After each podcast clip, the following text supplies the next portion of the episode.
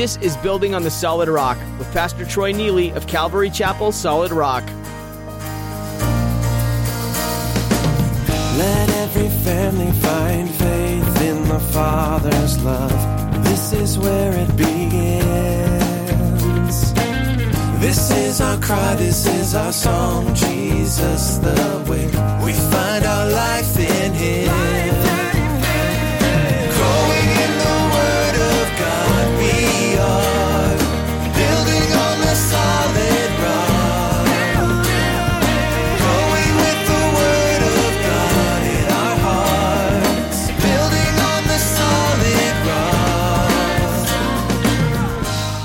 Wants his name to stir discussion, not to debate with people, not to argue with them, not to win some kind of fight, but so that we can share the gospel and the hope that exists. There are so many, they've lost hope. They can't see how to get out of the mess that life has dealt them. Sometimes, very often, the sum of choices that have been made, and now they're overwhelmed by them. And they need hope, they need light. That's what we are. That's what we're called to be. This is a call and a commission from God that is daily. We're to live it daily so that we can be a light, not to go out and save everybody in a moment, but so they can look to us. You know, people should be able to look at any Christian and tell that they're saved. A Christian's life should look so different than the world, and their speech should be so reflective of heaven that it's impossible to doubt where their joy comes from. As you look at part of the story of Lazarus today, you're going to be encouraged by Pastor Troy to have a life like that, where God's work in your life is so evident that they want to see it. A life that's truly changed by God is a life that's extraordinary compared to the world. Now, here's Pastor Troy in the book of John, chapter 11, with today's edition of Building on the Solid Rock. Notice that the Sadducees and Pharisees are working together here. They're on the same page, which doesn't really happen. Uh, they finally have something to agree on. You know how hard it is right now for us to get Republicans and Democrats to agree? It's to our shame, uh, really, um, because doesn't seem anyone wants what's right.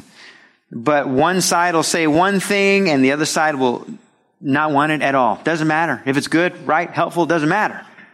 They just don't want the other side to win. Well, you could say that that was like the Pharisees and the Sadducees. Getting them to agree was almost impossible, and they saw things very differently.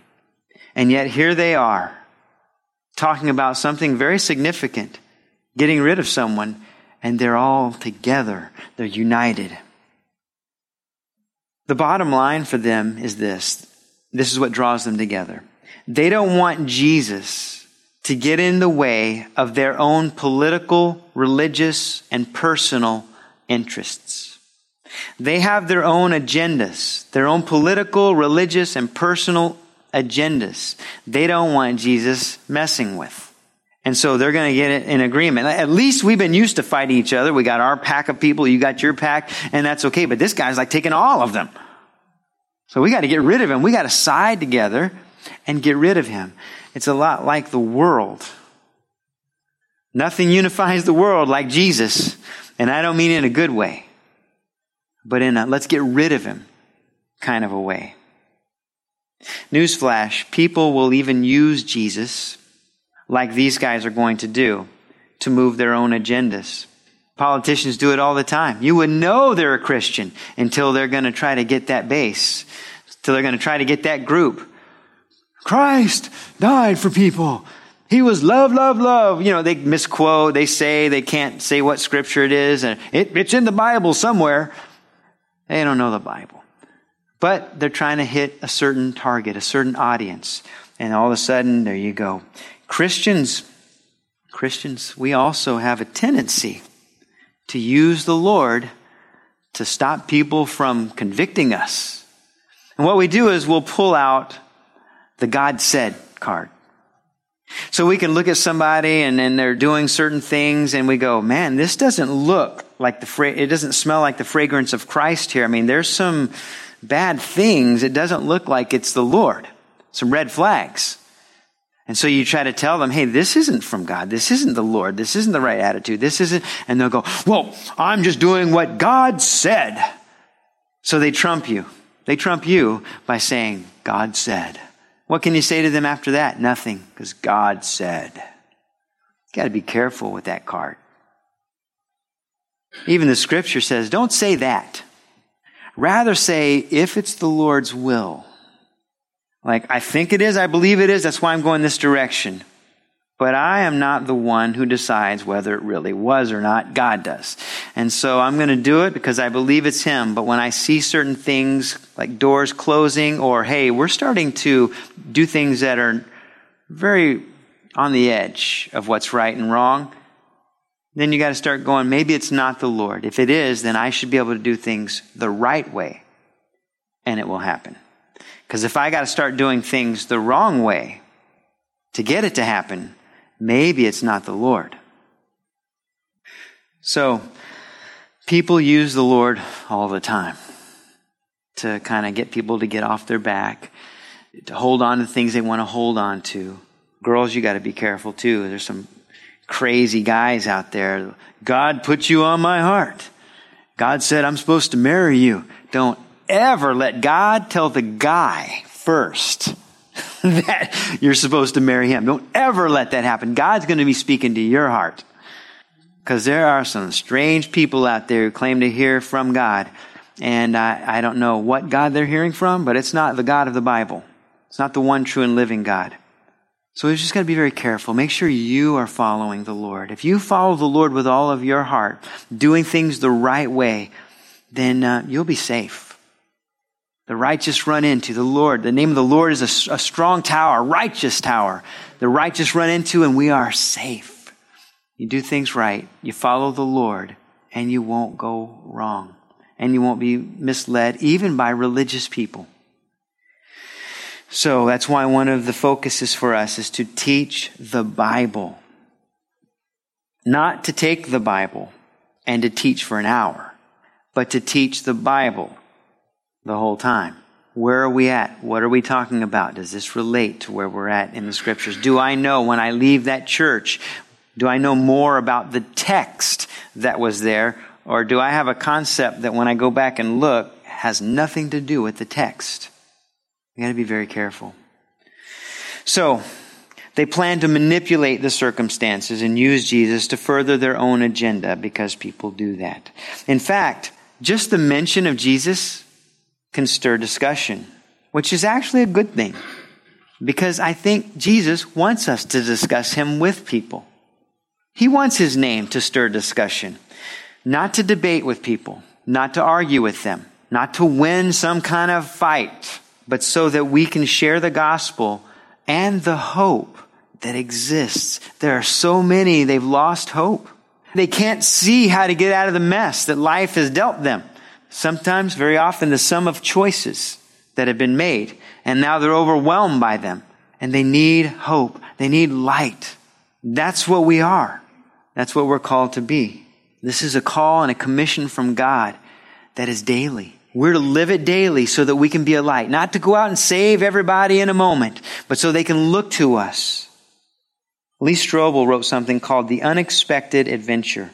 It says anyone who has ever read the Bible knows that God wants to be involved with spreading good news far and wide. There's nothing more fulfilling than seeing ordinary people turned into extraordinary followers of God, atheists who become missionaries, once wayward kids who are now inspired worship leaders, hardened inmates who become compassionate pastors, former drug abusers who rescue the lives and souls of addicts. Is there anything better that somehow, in some way, God might take this seemingly routine day and surprise me with an opportunity to tell someone about the good news that has the power to turn their life inside and out every day?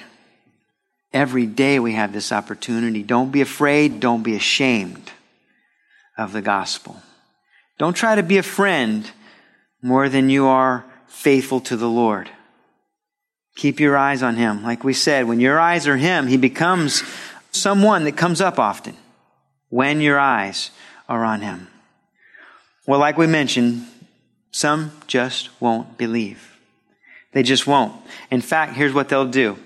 They'll go off and talk to others. They'll discuss with others what Jesus has done to you and you're no fun anymore. And so what they'll do is they'll talk about you and they'll talk bad about the church or the Lord, depending upon where their heart's at. But you don't have to worry about it. They can sink to a low. We need to keep our eyes on Jesus. Look what happens to them. Verse 53. Then from that day on, they plotted to put him to death. Therefore, Jesus no longer walked openly among the Jews, but went from there into the country near the wilderness to a city called Ephraim, and there remained with his disciples.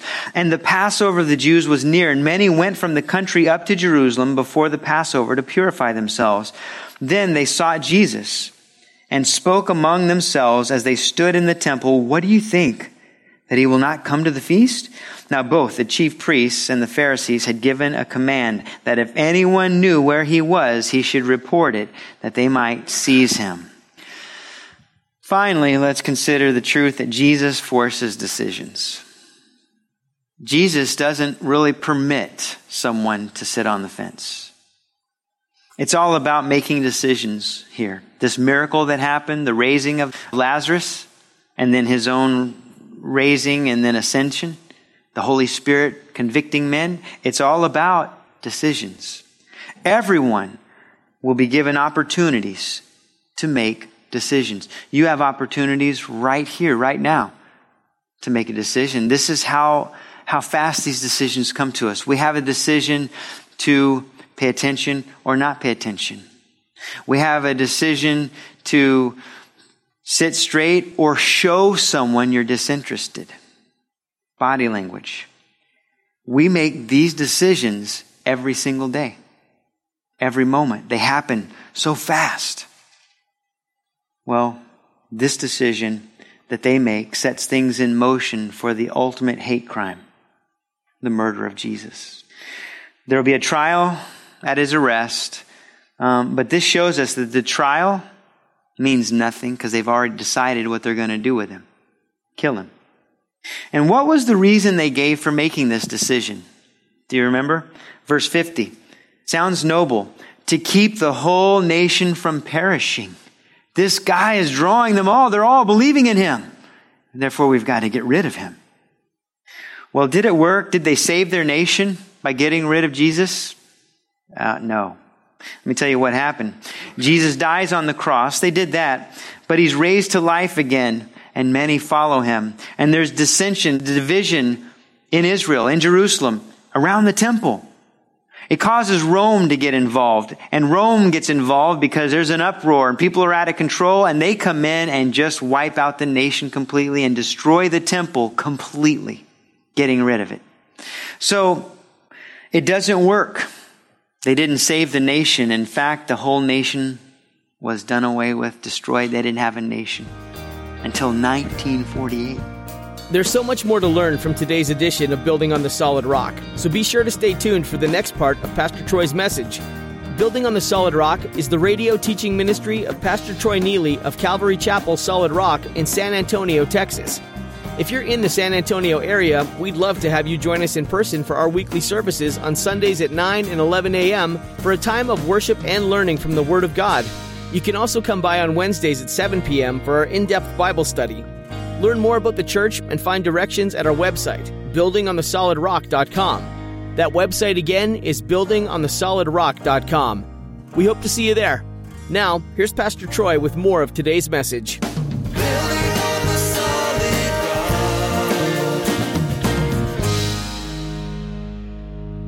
This gospel that we're reading, John, this is what's interesting. It was written around 90 AD.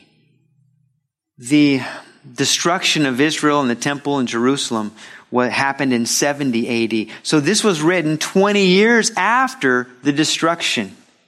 So it's as if John is saying, look, they wanted to prevent what happened and they made the wrong choice. So the nation ceased to exist, but Christianity, you know what happened to it? It spread everywhere. History is filled with decisions of those who saw these Christians and decided, we need to snuff this out. We need to stop this. And so Christians were burned at the stake. They were fed to the lions. They were thrown into the fields for sport only to be killed. They were covered in tar and used alive in, peop- in yards of kings as human torches. This is, this is faith. This is saying, I believe. But others made bad choices. Bad choices that only hardened their hearts and um, drew them to these low places that they would do such things. And these choices will make them, will harden them. Great influencers have risen up and tried to use their influence and their position to put down Christ and to put down um, Jesus and his work. In the 18th century, outspoken atheist Voltaire said this Christianity is the most ridiculous, absurd, bloody religion that has ever infected the world. He had great influence, and he went on to predict that his own writings would so change Europe that Christianity would be eliminated from the entire European continent. Now, let me tell you what actually happened. Voltaire died. Voltaire had made a bad decision. And what ended up happening is within the next 20 years, a Bible ministry began to develop, the Geneva Bible Society. And they purchased a house and used that house as a center to distribute Bibles throughout Europe. That house was Voltaire's at one time. It's like God can smile and say, Shake your fist, but I'm God. Books by Richard Dawkins, Sam Harris, Christopher Hitchens have all come out to violently oppose Christ or God altogether. Taking him on head on, taking you on really head on, trying to convince you it's dumb. In fact, Richard Dawkins wrote a book called The God Delusion. Nothing puts you down like you're under delusion, right? You're deluded. Someone responded to these books saying, you know, the fact that they write these books with such anger proves all the more that there is a God who convicts and that that conviction hardens the hearts of men. You see, you don't see people writing books about the unicorn delusion, which means that God must really be piercing their consciences and getting them mad. We might say these guys are making bad decisions and they're being hardened as a result. In Matthew chapter 5, Jesus gave the Sermon on the Mount where he referred to us, you and I, the Christian, as both salt and light in this world. Now, salt. Salt has properties that add flavor. You add flavor, you add season. Salt has properties that stops corruption. It stops the decaying process, which is definitely what God has given us to do here as we're sharing the gospel. And we're telling everyone, hey, there's a, an antichrist that's coming. And we're sharing that. The Holy Spirit is here today kind of stopping the decay. But the scripture says one day that which is preventing the decay will be removed, and then that lasts seven years. The tribulation can unfold. But until then, there's a prevention of that time happening. One day we'll be gone. More and more I see what's going on around us, sooner I'd like to happen. But we're here, and so we're salt in this world. But you know what else salt does? It creates a thirst. Salt creates a thirst. Movie companies know this.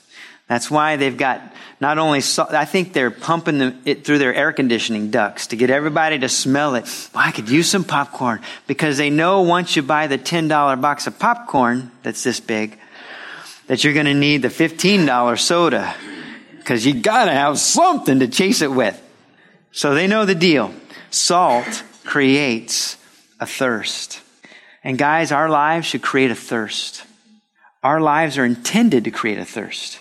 So that people look at your marriage, they look at your home, they look at your kids, they look at your choices, they look what's going on and they go, man, I want what you guys have. And I'm not talking money.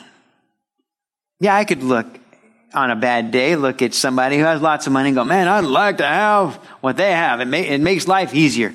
But that wouldn't be true. I wouldn't trade what I have for all the problems money can bring all the choices that money brings. A lot of choices that you're held accountable for. That nice thing about not having much of it, I don't have to decide much.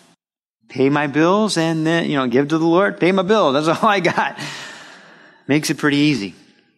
But When people look at our lives, there should be a thirst created in them that we're doing the right things, that we're honoring the Lord. So when we go through trials and they go, How did you guys do this? How did you come through this? And you still have your faith, then you can tell them, and it open, opens up that door that quenches that thirst.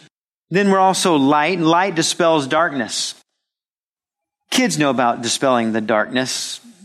You know, a couple of kids go in together and try to sneak some cookies, and that third kid comes in, or he's the noisy one. Hey, oh, cookies! What are you guys doing? We're sneaking cookies. And they're all outspoken. Well, that's the light being turned on. That's the light. It's the truth. There's nothing wrong with saying, Where's the cookies? Right? No problem. If I want cookies, nothing wrong with saying, Where's the cookies? But there is something wrong with it if everyone's trying to hide them or hide the fact that they're trying to get them. You see, that's what the light does. It's sincere, it's honest, it's genuine. It's able to say things publicly, it doesn't have to hide anything. That's the light. You can breathe easy in the light. The darkness hates the light. The darkness hates when people expose things. I don't like that person because they're that way and that convicts me. I don't like that feeling. So, we are called to be salt and light. Would you say that describes your life? God wants you to be saltier salt then, or more light. You know how to make it happen? You can't do anything. Here's what you do. Your choice is this. I want to get closer to Jesus. How do I get closer to Jesus? Because the closer we get to the Lord, the more He comes from our lips, the more He comes through in our decisions. We see Him clearly. Next week, we'll talk a little bit about the fact that studying the Bible doesn't make you more godly. Knowing Jesus, knowing what He's saying through His Word, not just the facts or the details, that makes you more godly. The goal isn't to know the Bible more. The goal is to know the Lord more through the Bible. So, uh, we might say that there are many out there making bad decisions. We can pray that we're not among them. Jesus causes division, which isn't a bad thing when it's actually considered necessary for that separation process anyway, right? He's dividing, he's separating even now. But Jesus also dis- stirs discussion. So are you seeking those opportunities when he comes up to discuss, to engage in those discussions? How about when family and friends are around? You're in the backyard, the backyard barbecue. Are you ashamed? Are you embarrassed? Are you concerned you might lose some friends, family members? Remember, he's causing the division. But those who are seeking, they will thank you for it later. You'll be one of the most important people in their life. But Jesus forces decisions. Every day we all make decisions, many decisions, that bring us closer to or lead us further from the Lord. So, what are we doing with them? Are we understanding these decisions that are in front of us? And don't think that you have to save someone every time you converse or get around them. Just be salt and light. Just point them to the right way, the right decision, they don't necessarily always have to know, well, Corinthians says, well, Revelation says. Just give them the right decisions, the biblical, the godly decisions. And then when they start asking and you start revealing, all oh, this is the Bible, then you'll be amazed at how open they've already become to the scriptures. In the end, though, the dividing line is Christ, a hardened heart in Christ. That's all we have time for today on Building on the Solid Rock. Next time, Pastor Troy Neely will teach again in the book of John as he goes verse by verse and chapter by chapter through this gospel book.